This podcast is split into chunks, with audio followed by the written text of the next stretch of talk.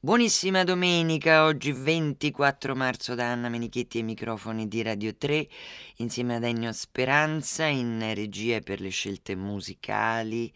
E qui comincia il programma curato come sapete da Elisabetta Parisi e Federico Vizzaccaro. Questa mattina vi dà il suo buongiorno il buongiorno che poi è in apertura di palinsesto quindi a tutte le trasmissioni della nostra giornata.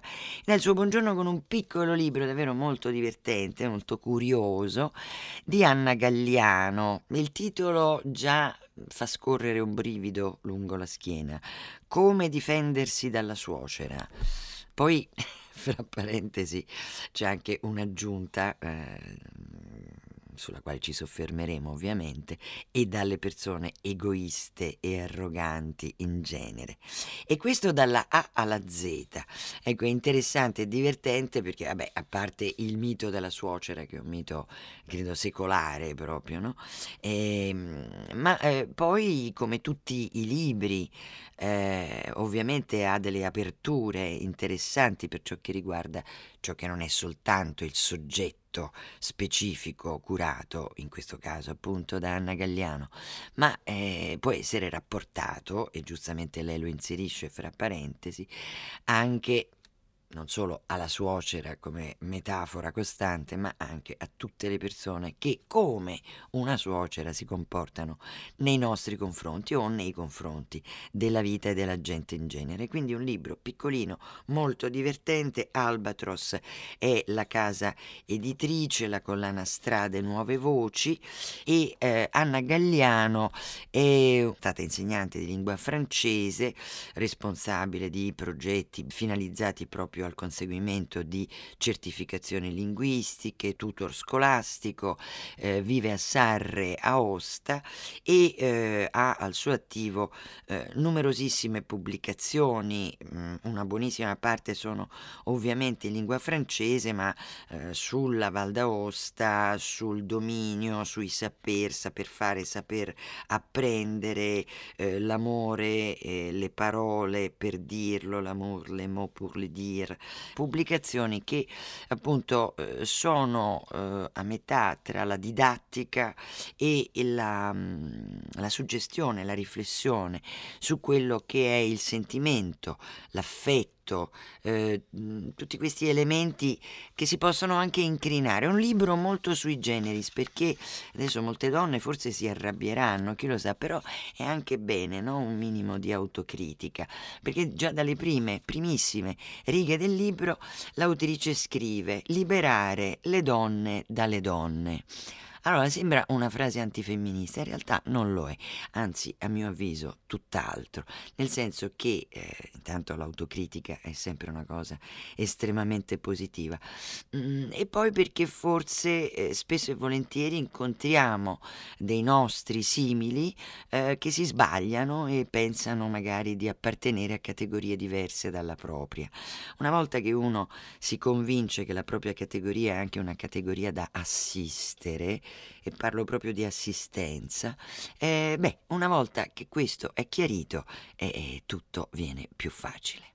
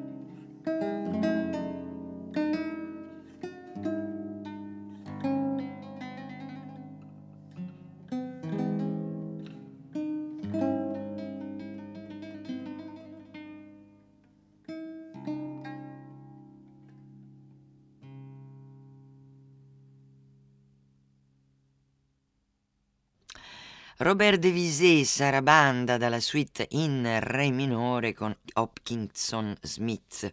Alla meravigliosa Tiorba, questo è il brano d'apertura che ci introduce appunto a questo piccolo libro che vi ho appena annunciato, adesso lo andiamo a sfogliare insieme, edizioni Albatros di Anna Galliano eh, di Sarre Aosta. No, insisto su questo fatto perché eh, dal, dal, da Aosta arrivano, arrivano, qui in centro Italia delle, delle mh, mm, suggestioni molto interessanti. E il titolo del libro Come difendersi dalla suocera e dalle persone egoiste e arroganti in genere, dalla A alla Z. Infatti è una specie di elenco cioè va proprio in ordine alfabetico, molto, molto divertente, eh, con una introduzione eh, nella quale appunto Anna Gagliano dice quante volte sono le donne a essere le peggiori nemiche delle donne nei vari ruoli e relazioni della vita.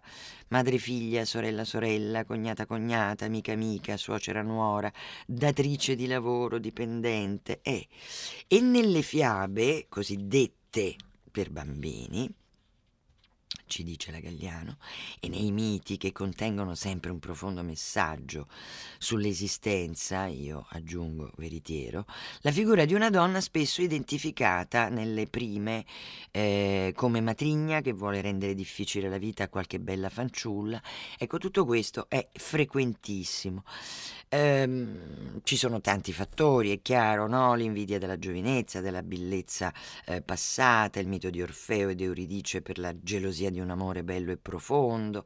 Insomma, ogni storia ha un suo nucleo, come ha scritto e ce lo ricorda eh, la Galliano Alessandro Davenia nel suo libro Ogni storia è una storia d'amore, poi ripeto, sulla parola d'amore bisogna sempre così eh, fare attenzione, no? soprattutto ultimamente, fare attenzione su che cosa si intenda eh, per amore. Questo comportamento appunto un po' egoista si, si, riscontra appunto anche, ahimè, certe volte fra le donne che anziché favorire l'emancipazione femminile delle nuove generazioni e operare per un progresso che annulli i condizionamenti maschilisti o comunque qui aggiungo anch'io un po' storici, no?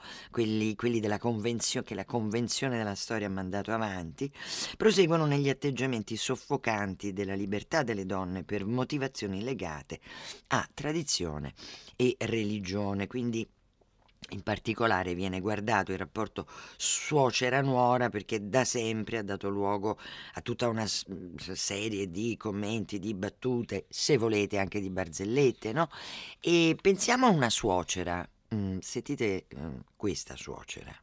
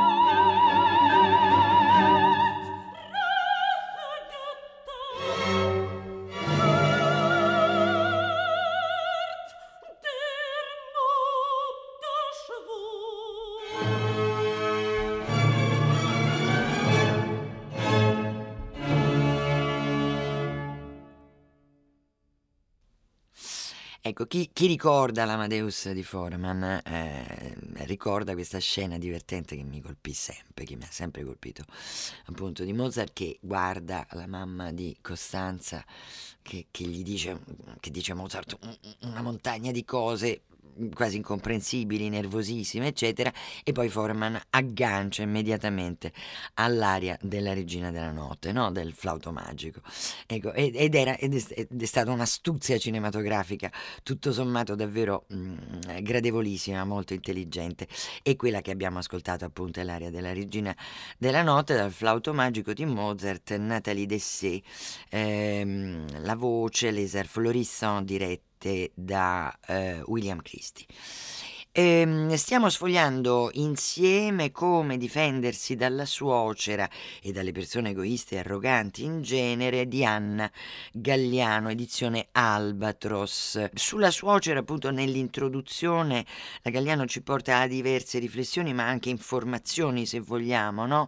Presidente dell'Associazione Avvocati Matrimoni- Matrimonialisti Gassani, che ha dichiarato che l'introm- l'intromissione delle suocere è responsabile del 30% di tutte le separazioni e che addirittura, pensate, il problema sta crescendo. È chiaro che non sempre è così, però quando c'è eh, è un problema effettivo. Persino all'interno del Tribunale Ecclesiastico Ligure, eh, Monsignor Paolo Rigon, vicario giudiziale, ha detto tra le forme che inficiano gravemente la vita coniugale e dalle quali non c'è volontà di staccarsi, ecco la dipendenza patologica dai propri genitori o da uno di essi, insomma quello che normalmente si chiama mammismo e per ogni scelta è necessaria l'approvazione del genitore che di fatto diventa psicologicamente il vero coniuge e la citazione è presa da un articolo di Raffaele Niri. Il comportamento, ci dice la Galliano, di una suocera arrogante ed egoista e anche qui io mi inserisco dicendo anche di un personaggio arrogante ed egoista, può comunque essere molto simile a quello di tutte le persone che non rispettando gli altri vogliono soltanto imporsi su di loro. E quindi dopo tanti anni di convivenza eh, vicina ecco l'idea di ripercorrere un po' l'alfabeto, eh, una sorta di selezione di atteggiamenti che la Galliano ha voluto elencarci elencare, nei quali noi possiamo ritrovare o la suocera, ahimè, se ce l'avete, eh, beh, che può essere un problema, oppure altri personaggi che tanto quanto questa figura eh, femminile e non può determinare certe difficoltà. Cita la Gagliano anche un film commedia diretto da Robert Luketic, eh, quel mostro di suocera del 2005 con Jane Fonda e Jennifer Lopez, che certamente mh, mm, fornisce molti esempi ovviamente nella finzione cinematografica anche un po' esasperanti, ma molto veritieri. Allora, alla prima, e mi ha colpito molto, alla prima pagina della A, perché va per ordine alfabetico, c'è la parola abbracciare. Ecco, l'abbraccio è un mezzo con cui molti comunicano, no? se volete, e non sempre l'abbraccio è sincero. Mm, a parte quello della suocera, come dice la Gagliano, che vi dimostra tutto il suo affetto. L'abbraccio non costa nulla, dice l'autrice, è un atto pubblico di disponibilità. Ottima strategia per dimostrare l'affetto che, che, ci fa rimanere un po' certe volte addirittura pietrificati, ricordandoci il non rispetto di molte altre situazioni. Però veramente è vero, eh, mi ci ha fatto riflettere, l'abbraccio è una, un gesto eh, che può avere eh, infiniti significati, non sempre tutti positivi.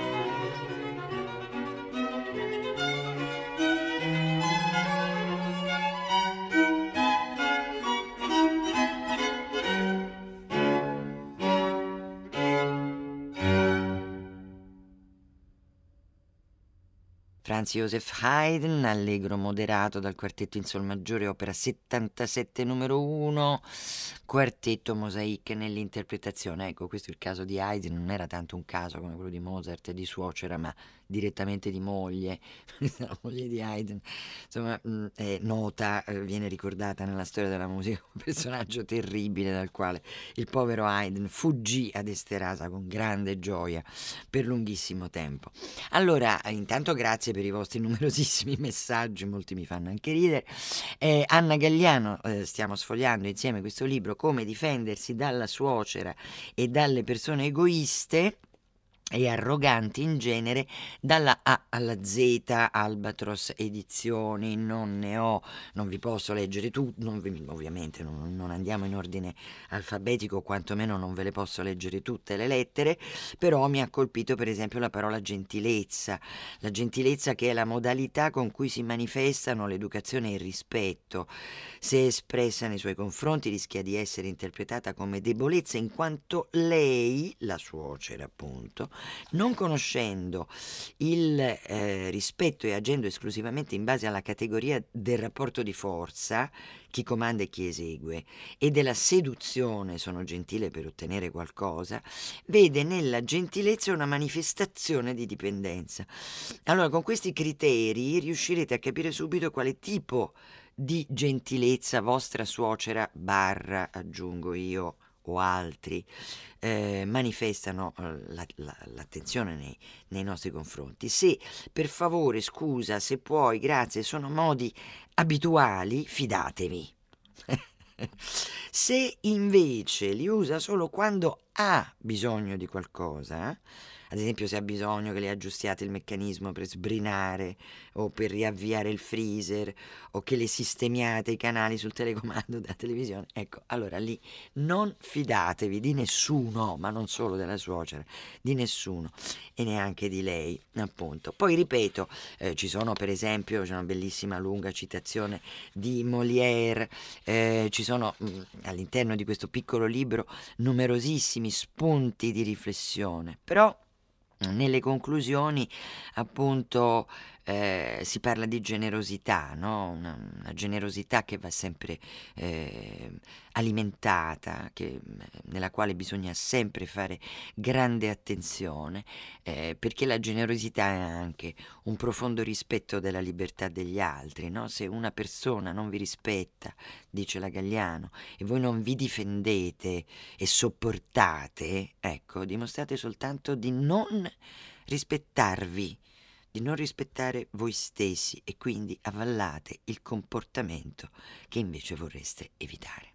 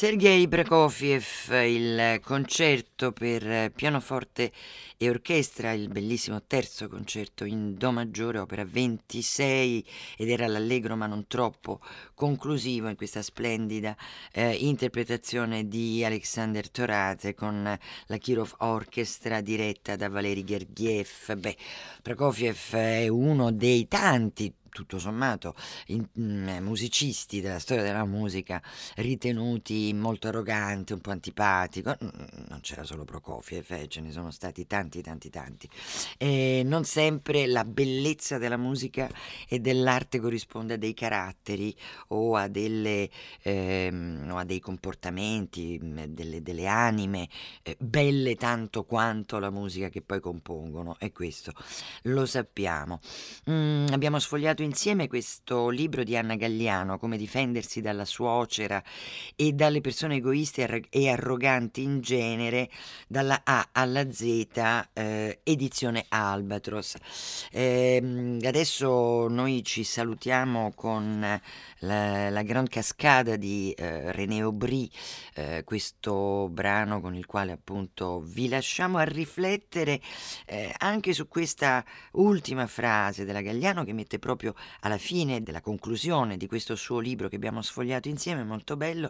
Ricordo come finale le parole di un amico sacerdote, Don Luigi Garino, che diceva che l'egoismo è la causa di tutti i mali. E va bene, e oggi abbiamo parlato di questo buon ascolto con René Aubry a sabato prossimo.